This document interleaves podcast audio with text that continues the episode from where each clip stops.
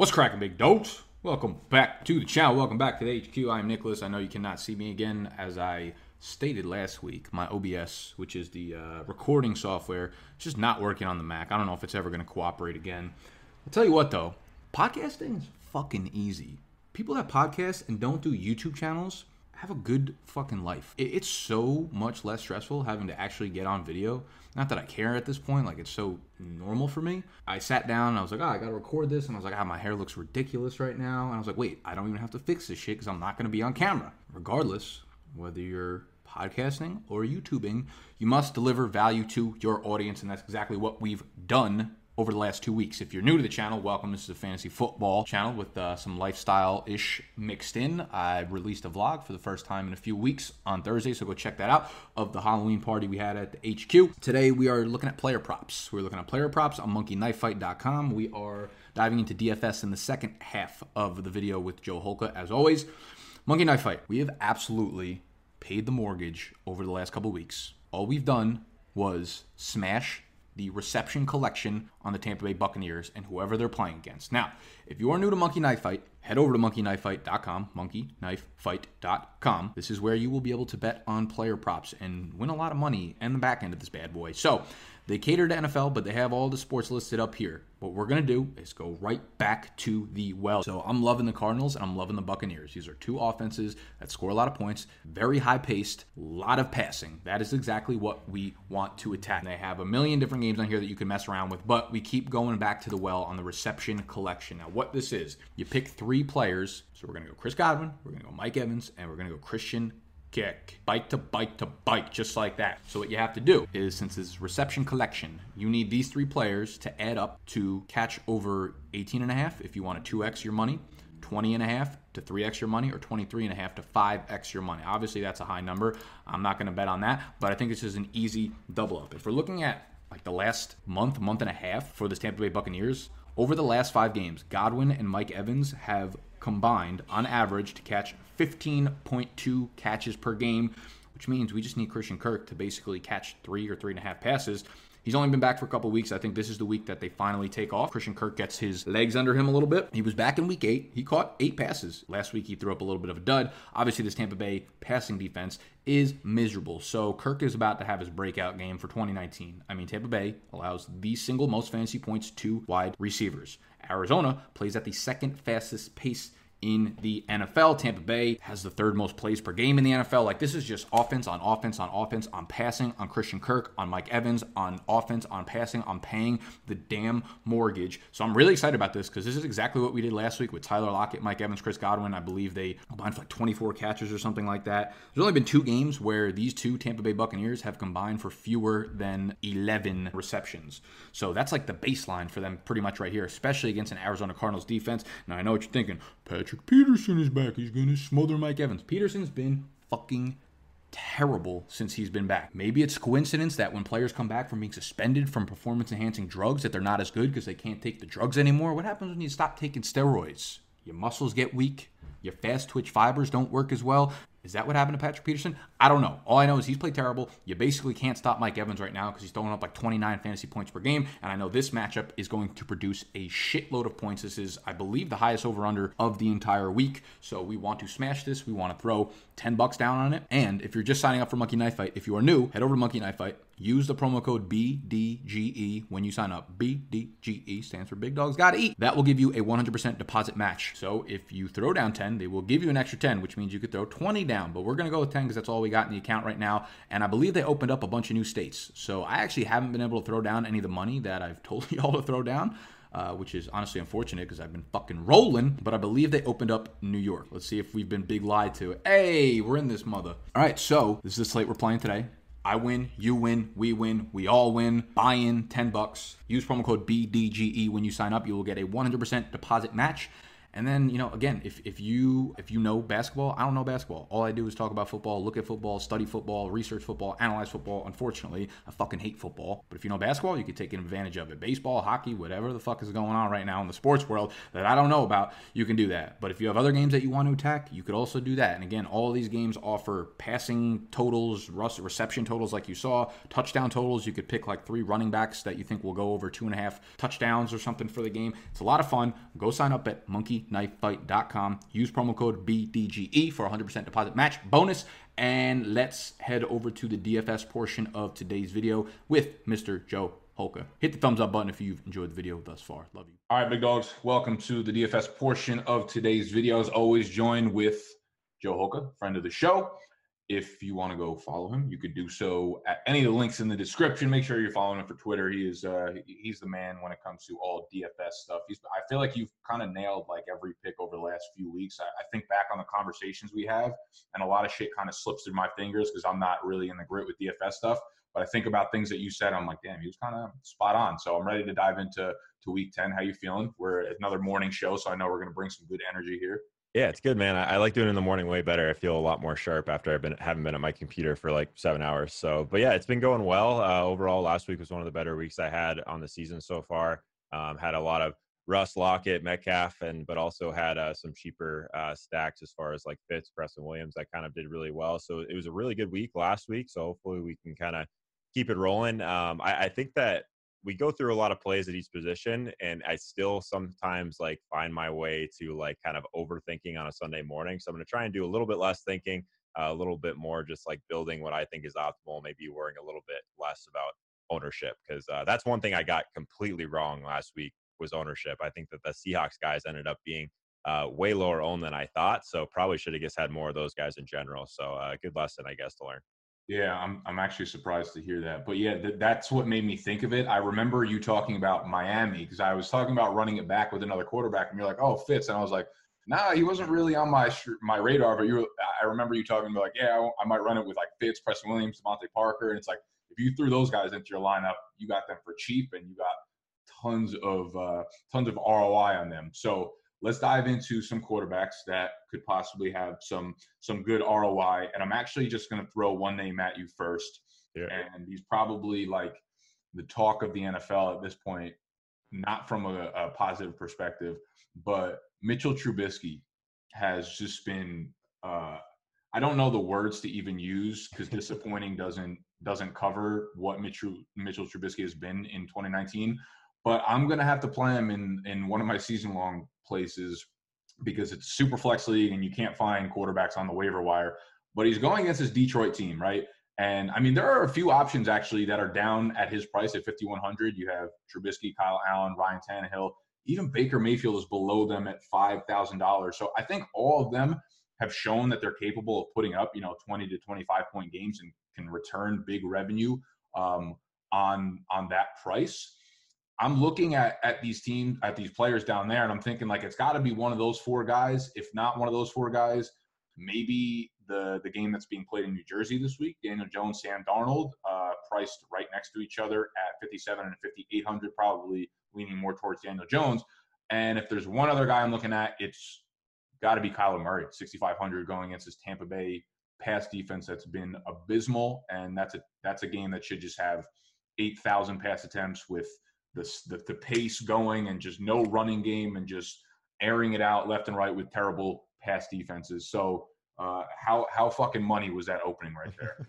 yeah, lot, lots to unpack there, man. But you're you're on it. I, I think that uh, overall, like DraftKings pricing has gotten really tight. So what that means is it gets a lot harder to build lineups, uh, and you kind of have to find somewhere to pay down. And quarterback's almost one of the positions that always make sense to pay down, similar in season long where you're trying to stream quarterback or go late round quarterback, that sort of thing. So um, I'll try and work work my way through some of the value guys first because I think that's kind of the the key to the slate. Like obviously, if everything was uh, if there was all the salary in the world, getting up to someone like Lamar Jackson, Patrick Mahomes would would be kind of the optimal route to go. But it, it is a really tough week for salary. So Mitch Trubisky, fifty one hundred. Um, I am like really struggling with this guy because we've seen the ceiling before. We've seen him run a little bit more than he has all season, and he's just looked awful. Uh, so it's it's weird that like yeah, the the Detroit matchup's actually like pretty decent, like kind of middle of the road in a lot of things, but the game environment looks really strong. I have it projected as some of the most plays on the entire slate on both sides of the ball.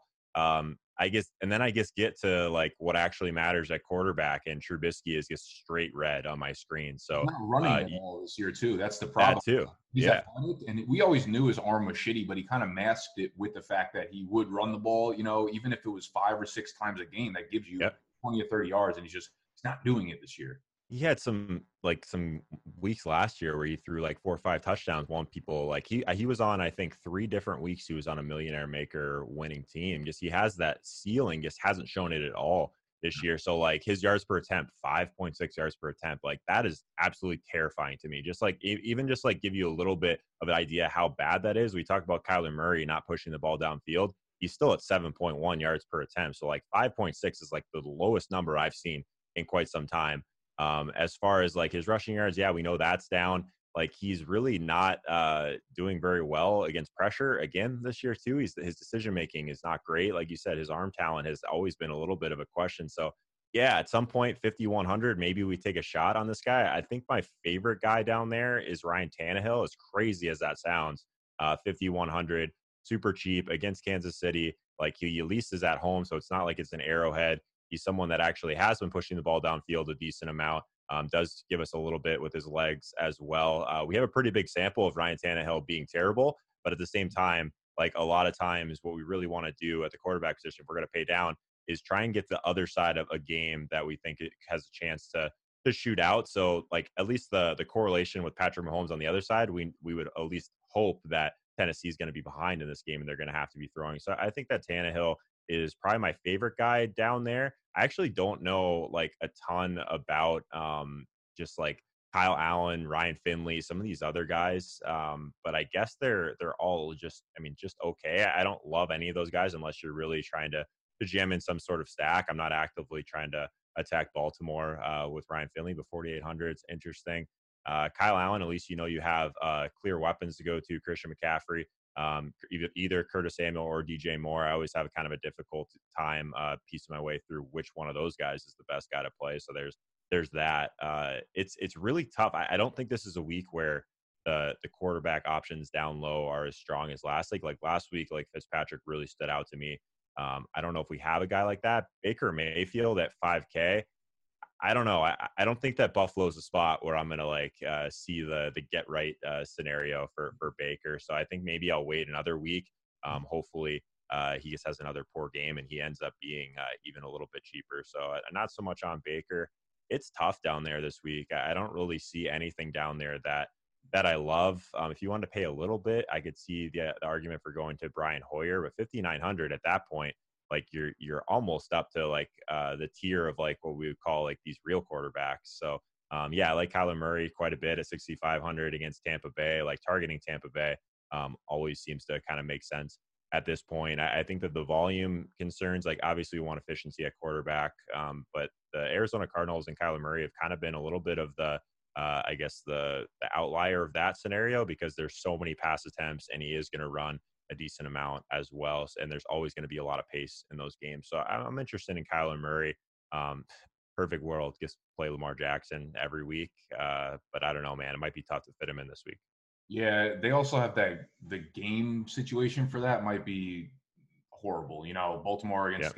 Ryan Finley, like you said. Yeah, I don't know much about Ryan Finley, but this Baltimore defense is starting to turn it on. We've seen them play really well the last couple weeks after they started uh, after they started terribly, and now they have Jimmy Smith back, and Marlon Humphrey has been almost sh- shut down, um, and they're almost using him in a shadow capacity. And we saw him shut down Tyler Boyd uh, in week five or six. So I expect a lot of the same. So this seems like a game where Mark Ingram and Gus Edwards combined for 35 rushes, if not more. So I don't know if Jackson's necessarily a guy I would target, but in a perfect world, you're you're you're probably throwing in Kyler Murray and running it back with the Tampa Bay pass catcher. I think right. This is probably more so a Godwin week, although Patrick Peterson hasn't exactly played lights out since he's been back, and you know stacking him up with a Christian Kirk or something. So uh, that's it, it, Almost seems too good to be true that you probably shouldn't do that. Um, right. But I like the I like the Ryan Tannehill call though, uh, because with Patrick Mahomes back, it's you know within the range of outcomes that this turns into uh, a shootout between Tennessee and Kansas City. The one concern is that um, Kansas City is a very tough um, outside. You know, they're good at shutting down outside wide receivers. Yep. Um, but they are very susceptible to the run. So this could be a game where the game plan Derrick Henry really heavily to the tune of you know 20, 25 um, carries which brings us over to the running back position. And, you know, when we talk about having to pay down for quarterback or any of these positions, the reason you got to do that is because they're starting to creep up Christian McCaffrey's price. But even at 10 5, it doesn't seem like it's at, at like high enough to where it should be because he's basically a lock for over 100 yards from scrimmage plus two to three touchdowns uh, on a weekly basis at this point. And he's priced $1,700 more than Saquon Barkley. You pretty much have to have him in your lineup. Um, now, where it gets a little bit tricky, again, we talked about this last week. It's like Saquon Barkley is not showing that ceiling that we wanted him to have when we came into the season. So it's like, do you have to pair McCaffrey up with Saquon Barkley? Because it doesn't seem like there's a lot of free squares at running back this week. And, you know, I commented on one of your Instagram posts last night about Marlon Mack. Uh, and this kind of seems like a perfect scenario as well. Playing against Miami, it seems like Marlon Mack's, you know, going to get 25 to 30 carries this game because you have a hobbled Brissett, so they're not going to ask him to pass too many times. You know, do a lot of like bootleg, run out of the pocket and pass. They don't have T.Y. Hilton. They don't have Parris Campbell, so some of their playmakers are already out. Um, I like Marlon Mack, but again, we've seen such a low floor from the receiving part of his game, so that gets you know that gets questionable as well. Like, what is your take on the running back position? Because there are not a lot of strong plays outside of like the top two guys, and then after that, it's kind of like a, free for all. Yeah, so I said this on the Fantasy Footballers DFS pod this week that I feel like I have to give people permission to play Christian McCaffrey at 10-5 because like it gets to the point where I was like, oh, I can't pay that. Like last week, all these people just played Dalvin Cook at 9,500. Like they wanted to save that $500. But I feel like all those people that played Dalvin Cook last week, like they're just going to play Christian McCaffrey now. Like it, eh, all those people are going to go back because he's been Christian McCaffrey's been lower owned than he should be, like across the industry, just because of that price point.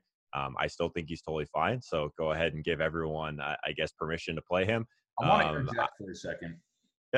Because I listened to a few podcasts this week, and they all talked about Jaylen Samuels was like the guy that was super, super highly on last week, and accordingly, because mm-hmm. James Conner was out, he's going to be out again. Uh, but people were like, if you faded Jaylen Samuels and he didn't do well, you pretty much knocked out half the field.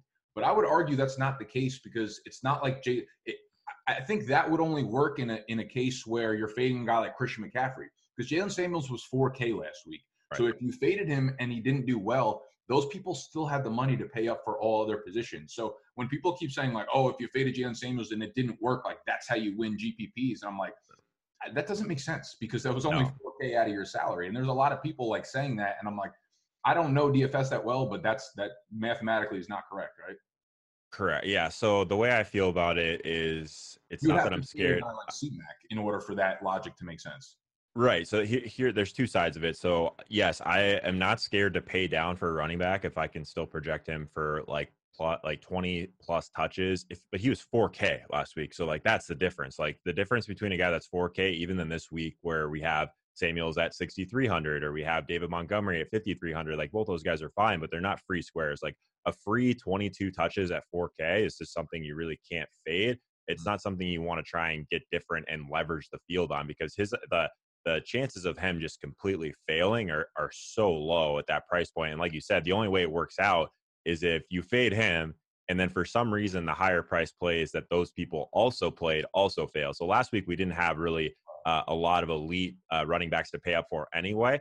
Um, so I don't think that there was much value in fading Samuels. If, if anyone listening to this faded Samuels last week, like I, I do post head to heads in the lobby every single week. Send me any dollar amount you want. I would love to play you every week because uh, I just I don't I don't see the value in that um, from a DFS perspective. Where you want to leverage the field is these higher priced wide receivers that like Mike Evans this week. I'm not telling you not to play Mike Evans. I think Mike Evans is still a fine play, but if he's 25% owned, he's someone that does have a higher aDOT, so he has a floor. Like Christian McCaffrey, his floor is still 25 points. Like at this point, it's crazy to say, but um, I think the way, like the other part of what you said that is true, like kind of circling back to Christian McCaffrey at 10 5, for him to go completely nuclear at that price, it's got to be like another 40 point situation. So if you end up not playing McCaffrey at 10 5 and he does get 25 points, you're fine. Like you're, yeah, you're totally fine. when you're looking at prices of players, mm-hmm. do you uh, go into it with the mindset like I need this guy to return 3x or I need this guy to return 5x? Because the way I look at it, you know, like Christian McCaffrey, at some point, if he's going to put up a 25 point game, you're not getting as much value. Like you could spend 10.5 on Christian McCaffrey and get 3x, or you could sure. give you that money up to three other players. And if those three guys all return 3x, it's the same thing logically, right? Yeah, yeah. The problem I guess I have with 3x and 5x, whatever it is, depending on their salary, and this might be a little bit high level as far as the conversation, but the problem I have with that is every slate is different because there there's weeks where we have where your 200 points on DraftKings isn't going to mean shit, and then there's going to be weeks where 160 points is a great score. You're cashing all your GPPs, so I think the value of paying up for a very safe floor like Christian McCaffrey at the running back position in particular still makes sense. Um, in large field contests, if you did want to fade him, you're basically praying he hits 25 and you hit on whatever wide receivers you're paying up for. If you're paying up for someone like Saquon, something like that. So it's it's a catch 22 because I think that there's always value in fading these really high owned guys. And when the salaries get to that point, you're basically just hoping that you catch the week where he hits his floor, which is still going to be a pretty good performance. So say Christian McCaffrey hits his floor 25 points and it's just the apocalypse of a week, which happens like two or three times a year, where it's just like nothing's going right for some of the best plays.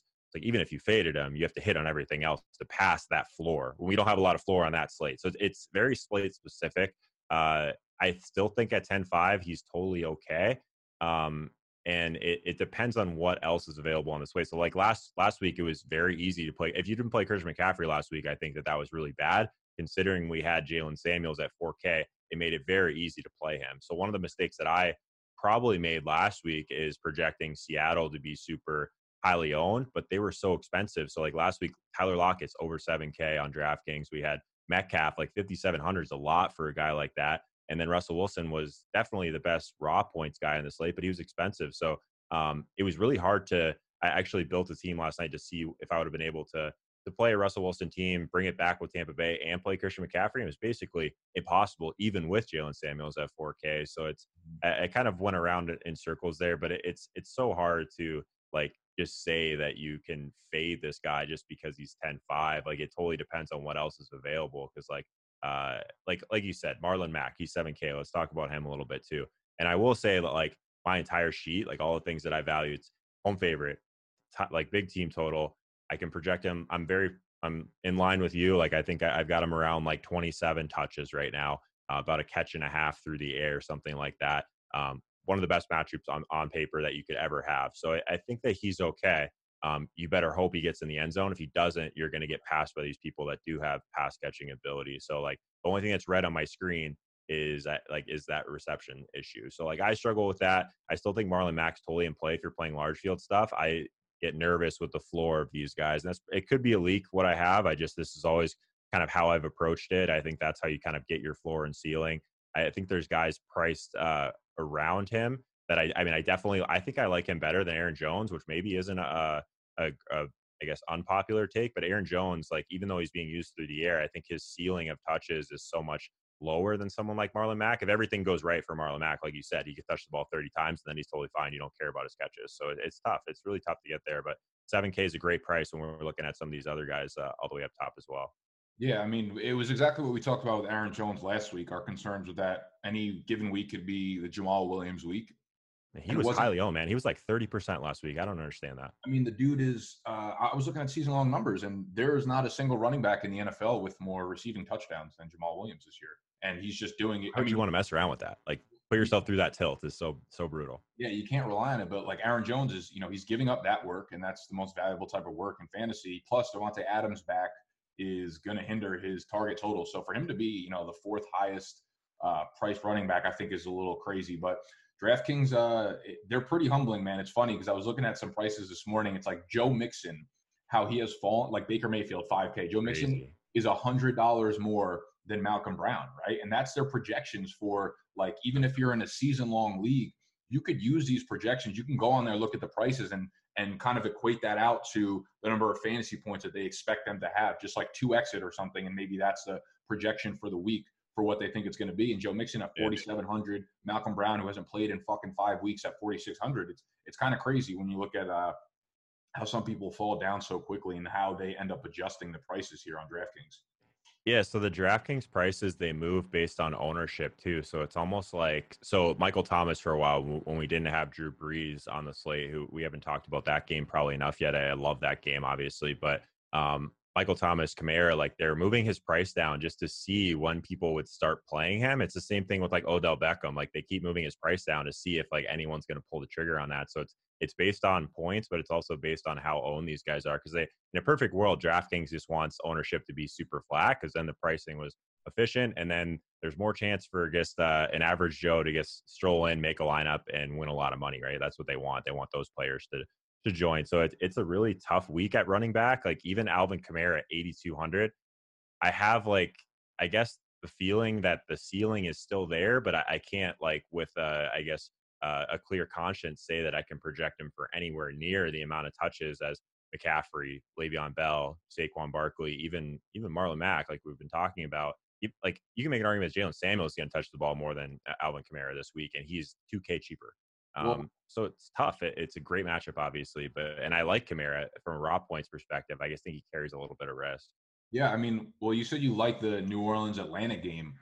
The question is like, who do you like from there? Because you know you're not someone who pays up for wide receiver, and right now Michael Thomas is you know five hundred dollars less than Saquon Barkley, and he's right. the highest priced wide receiver by six hundred over Tyreek Hill. Besides Michael Thomas, you don't really feel comfortable in in any player on that slate to actually produce. Like you like Julio, but there's always that chance that maybe like Marshon Lattimore kind of shuts him down.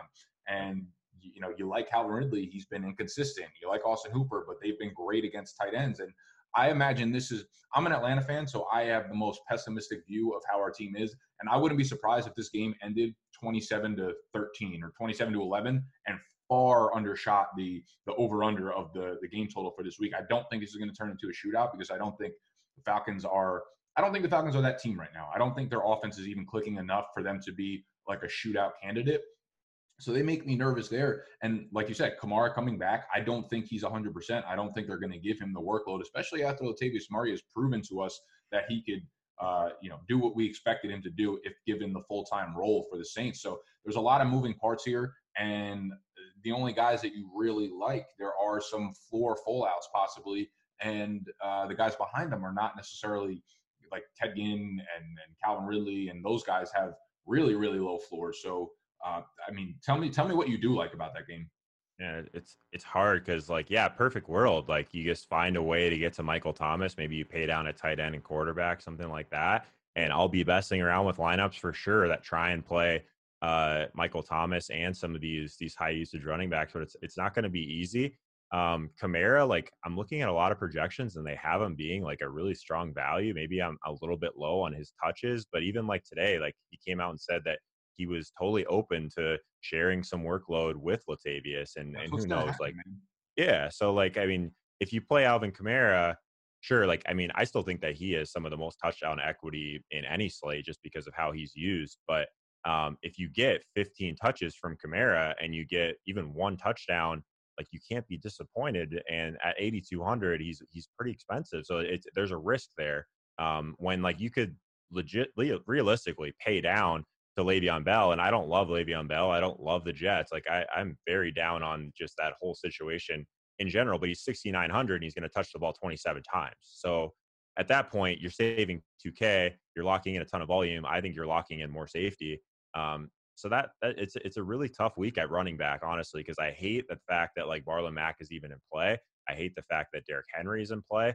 I hate the fact that David Montgomery at 5300 is staring me in the face right now because he terrifies me because I hate I hate the Bears and how they're playing right now too. So it's it is a really hard week at running back, which just makes me want to just like play McCaffrey, play Saquon Barkley, and then just play Le'Veon Bell, like play those three guys, and then just at least know that my floor is safe, and then just move on from there. I, I don't really want to like get in the the habit. I know we've probably spent more time on running back and that we have uh, in the past, but I, I don't want to mess around with Devin Singletary at 5K. I don't want to mess around with Devonta Freeman at 5100. Even Jaylen Samuels, like he's going to pop in as a as a great value. And I think that I mean his upside through the air makes him I mean pretty safe as well. Uh, So I don't know. Like those are the guys that I'm think, I'm looking at. It's tough. I think uh, Jaylen Samuels is probably someone that people should go back to well on only because uh, Conner's already out, Benny Snell's out, and Trey Edmonds has missed practice. No one else to take touches. Yeah, so by default, sure. yeah. I mean, if Trey Edmonds had been healthy and he was playing in this game, I would say it, it's unwise to go back to Jaylen Samuels because they kind of, you know, they showed their hand and they told you what they wanted to do on the ground at least. Um, but now it's like, wh- where else do you go? There's nowhere else. They run now. He has to get like he that was the issue. Like he wasn't getting rush attempts, but now like he has to. If they're gonna run the ball, he has to. Like it's a really tough matchup on the ground against the Rams on paper.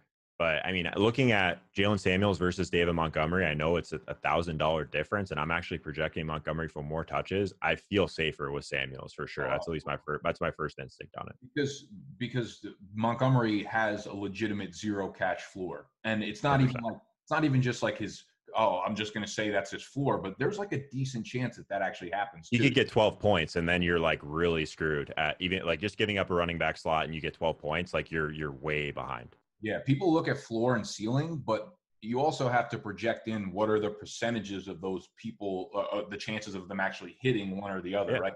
It's fun to say, oh, this guy's going to have a zero catch floor, so I'm going to fade him. This guy has a 30 point ceiling but like when when it's a two percent chance of hitting either of them, then you have to be realistic and, and look at what the middle ground is and what's likely to happen in there.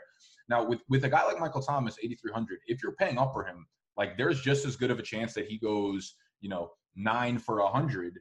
And in that case, are you happy about investing in the 8,300? Because like if you're going to invest into a running back, they have a much like higher likelihood of getting into the end zone. Whereas like a wide receiver, yes, Michael Thomas has been fantastic, like clear cut the wide receiver one uh, from a consistency standpoint, at least in fantasy. I don't know if Evans yep. caught up to him in terms of like pure points yet, but like I, I, don't know if you can you can't trust Thomas to get into the end zone at any given week. So if he doesn't, if he puts up his normal PPR day, like are you happy that you invested that high uh, high price total into him? I'm not. Um, I think that it's different in DFS than in season long from that perspective. Like, so the way Michael Thomas makes sense was a couple weeks ago when they played Arizona not just because they're playing Arizona and he was a great play, but because the running back options were a lot more thin that week. The I, I mean, the upside from these wide receivers, like take Christian McCaffrey out of it, I think he's a complete outlier. But the upside for some of these running backs and some of these elite wide receivers, like the massive 95th percentile outcome, probably better for a wide receiver. But the like you just were talking about, the the odds of them hitting that ceiling is much lower, I think, than uh, so I would rather take a slightly lower ceiling from one of these running backs that's going to hit at a high frequency than these really high ceiling games from wide receivers that you're going to hit uh, less frequently. So like um, I never play guys like Mike Evans because I play smaller field single entry tournaments. So like that just is a lot more risk than I'm going to take on. Michael Thomas makes sense in certain slates when you can get up to him and you think that um, he has a chance of uh, still just being a game breaker for your lineup if there's good value like that. It all comes down to if there's good value as well. Um, Tyreek Hill is the guy that's just buried me historically in DFS because like I, it's really hard to play that guy. Um, and he can just take it to the house at any time. Um, if you're playing large field tournaments, these are all guys you should have spo- exposure to. Tampa Bay wide receivers always have at least some of them because hopefully at least one of them goes off. Like uh, I, I don't mind. So this is how I look at the wide receivers too. These higher aDOT guys like Mike Evans. I keep using that example. It's not that I'm not going to play Mike Evans or not consider it. I just doubt I get to it on my main team because he's a higher aDOT guy. There's a chance of him hitting his floor much more frequently than someone like Godwin, who's in a great spot. Talking about Michael Thomas against Arizona, like Godwin against Arizona as well. Like that makes a ton of sense. They're the worst team in the league at defending short passes. So um, I'm interested in Godwin, 7,400. Um, if I can't make it to Michael Thomas, I think he's probably the next guy in in that range up there that I would prefer. I, I like I, I like what you said about Atlanta too. Like um, I think we have this image of New Orleans, Atlanta being like these high flying games, but like maybe Atlanta isn't that team right now. Um, so Julio is someone I almost never play, um, and I'm totally fine with that.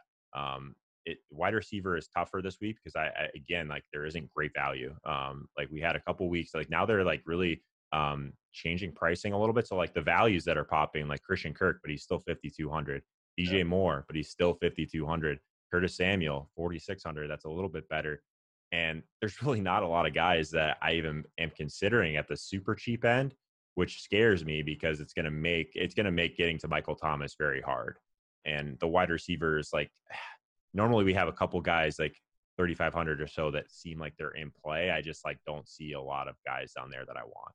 Yeah, I'd, I'd imagine uh, guys like Zach Pas- Pascal are going to be very highly owned. And I'm Very sure popular, yeah. the Kyler Murray um, with Christian Kirk and running it back with Chris Godwin is going to be like one of the you know highest ownership stacks or you know run backs in in most of the slates.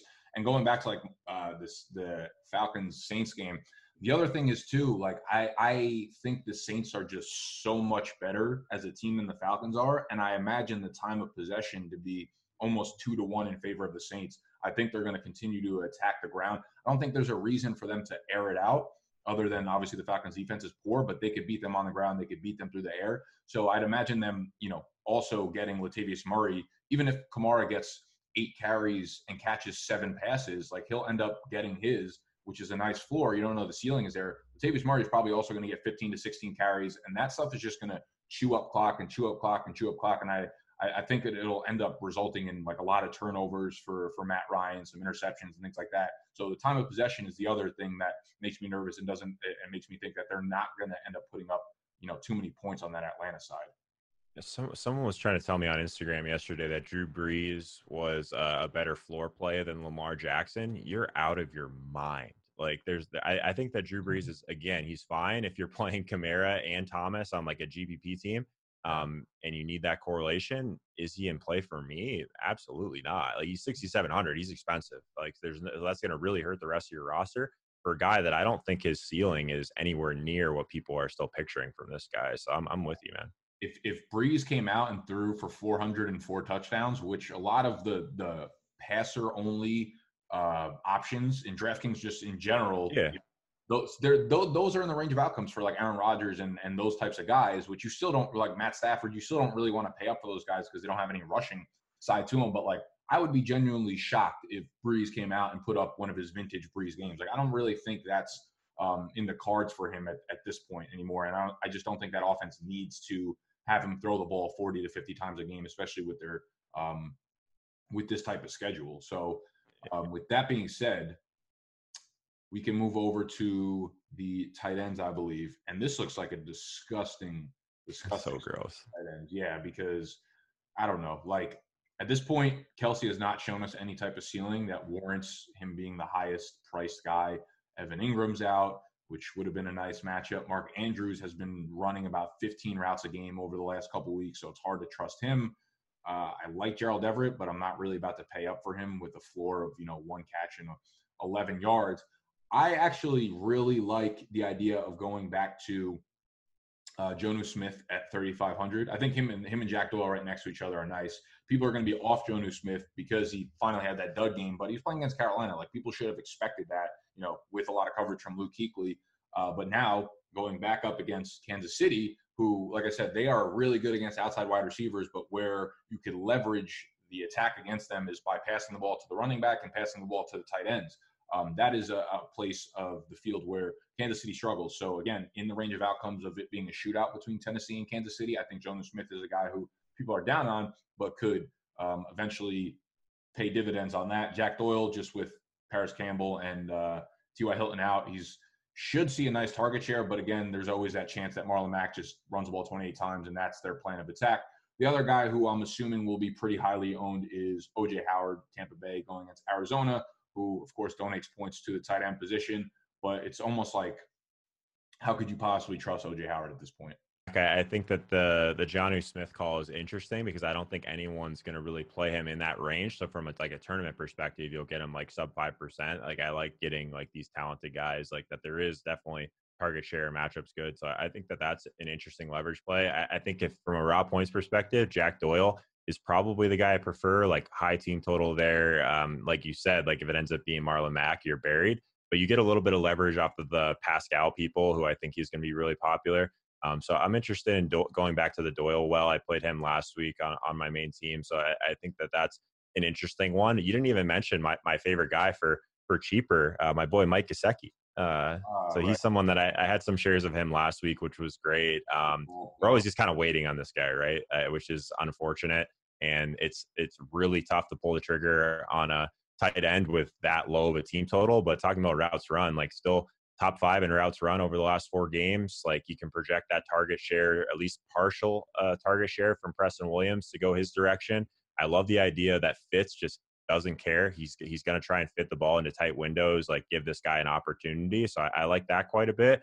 Um, I mean, attacking Indy is probably not great, but I mean, on Indy stat, if you ended up like having a decent amount of Indy shares, like rolling it back with Gesicki, I think I prefer that to Parker this week. Um, and he just seems like the the cheapest option that I'm willing to kind of pay all the way down for. I, am not so much on OJ Howard. I, have done uh, pretty well just fading that whole Tampa Bay tight end situation this year, so I'm probably going to roll that back.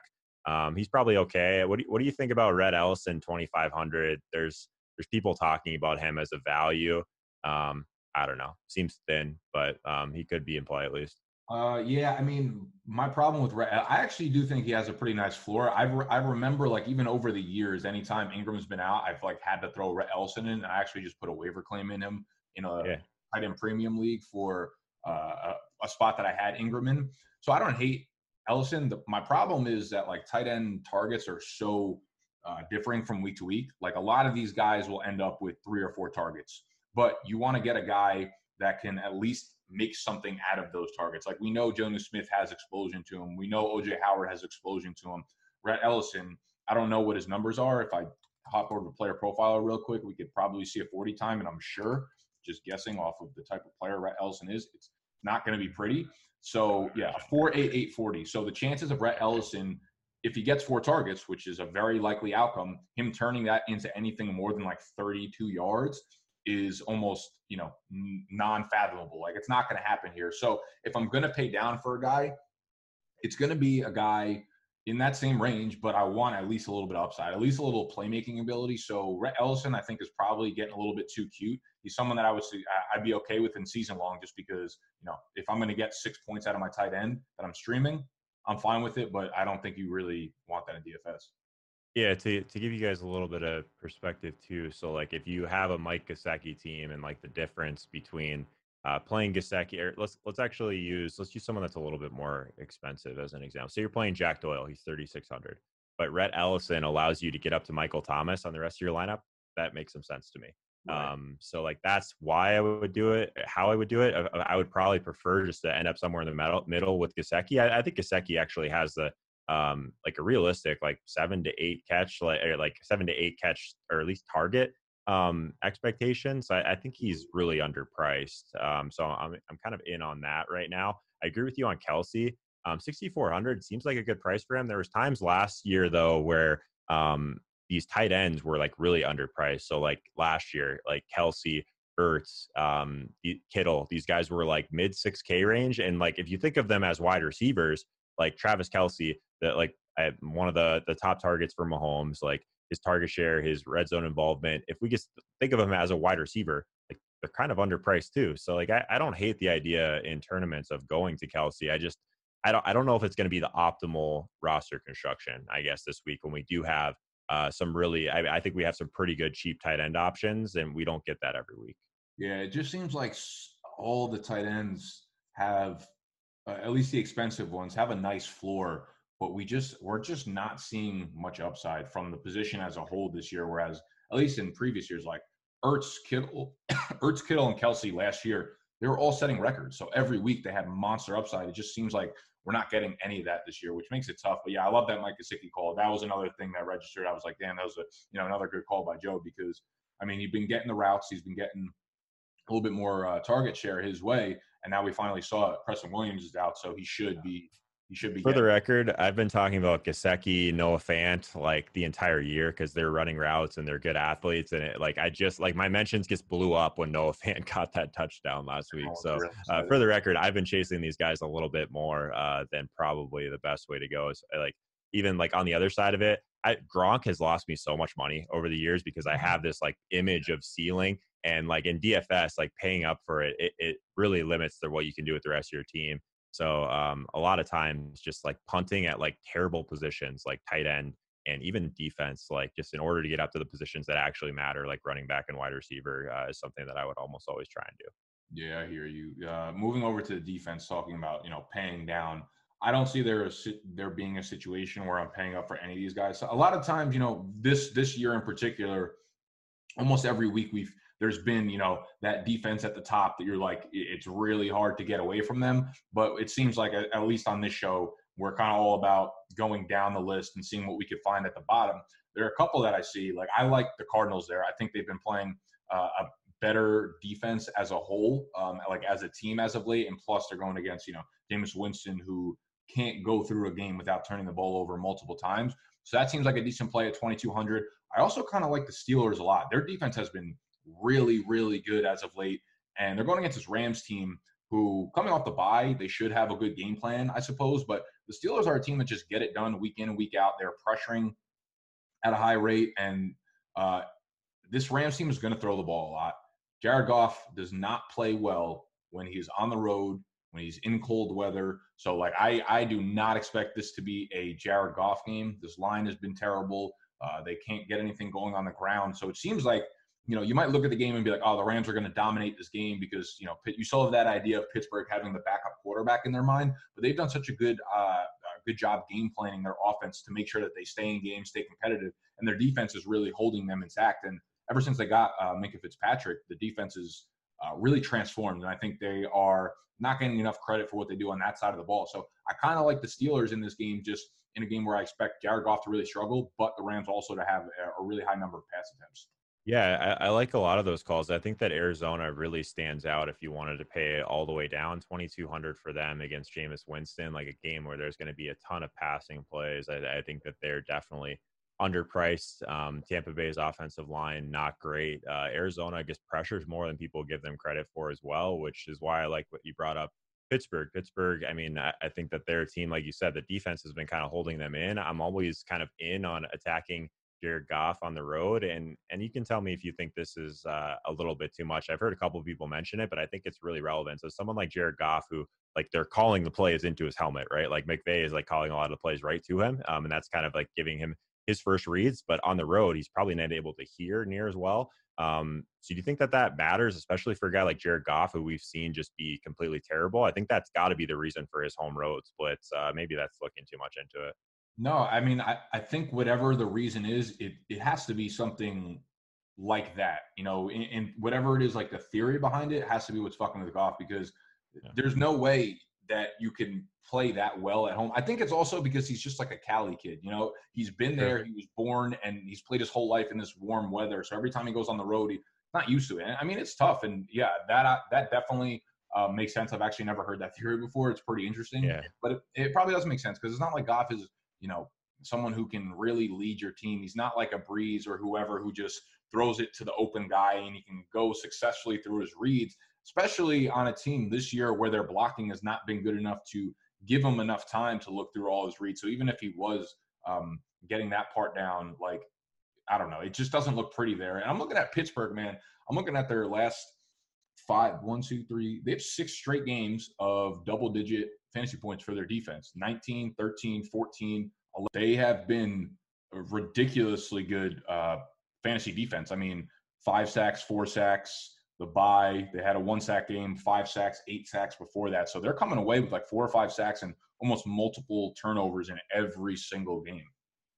Yeah, I like the price too. Twenty six hundred is really solid. Uh, Kansas City's another one that I'm interested in. I talked about Tannehill as being a possible pay down option, but I think I've mentioned this uh, most weeks with him. He's not someone that uh, does well under pressure. So if we think KC uh, is going to bring a little bit of heat, I think that's interesting. Kind of a lower owned defense um, at kind of the mid range. I think Green Bay against Carolina is interesting for a really similar reason. Green Bay has been bringing the heat.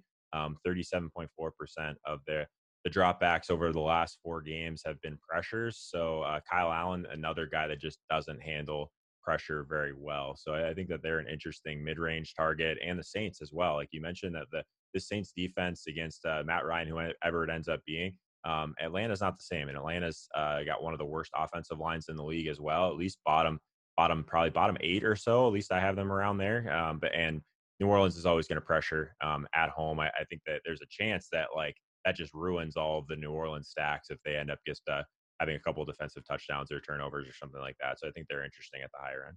Yeah, I was I was trying to find someone tweeted out a chart this week of uh, the percentage of defensive plays where a team actually blitzes or like pressures a quarterback or whatever, and then their mm-hmm. success rate versus the versus the percentage of them blitzing. Uh, it, was, it was an interesting chart because especially as like season long players, you don't really think about that stuff. You the only thing you look at is like matchups. It's like, oh, this is a good defense and this is a shitty offense. But there's a lot more to look into as you've probably been you guys have been learning through these DFS um, sections, which obviously carry over, especially in the streaming um, positions like quarterback, tight end, defense. These are things that you can obviously take away and learn a lot from when you are, you know, hitting the waiver wire, when you are deciding between uh, multiple teams. So those are a, a, couple of streaming options that are probably widely available um, on the waiver wire. And I think that about covers everything we had going for today. We got through all the positions. Um, any closing remarks here for week 10?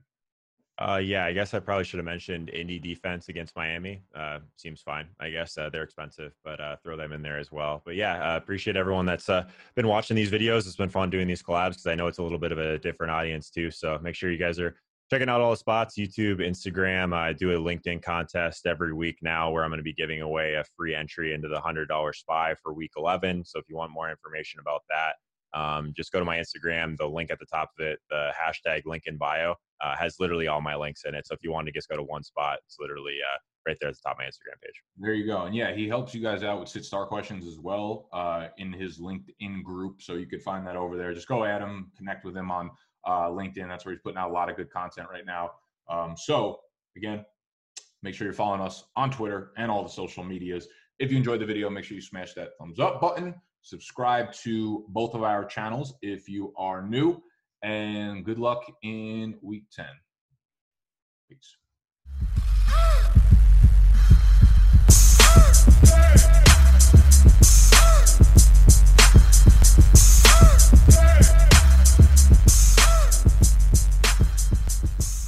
Save big on your Memorial Day barbecue, all in the Kroger app. Get three pound rolls of juicy 80% lean ground beef for $3.49 a pound with a digital coupon. Then get select varieties of flavorful Powerade, Body Armor Super Drink, or Arizona tea for 77 cents each, all with your card. Shop these deals at your local Kroger today, or tap the screen now to download the Kroger app to save big today. Kroger, fresh for everyone. Prices and product availability subject to change. Restrictions apply. See site for details.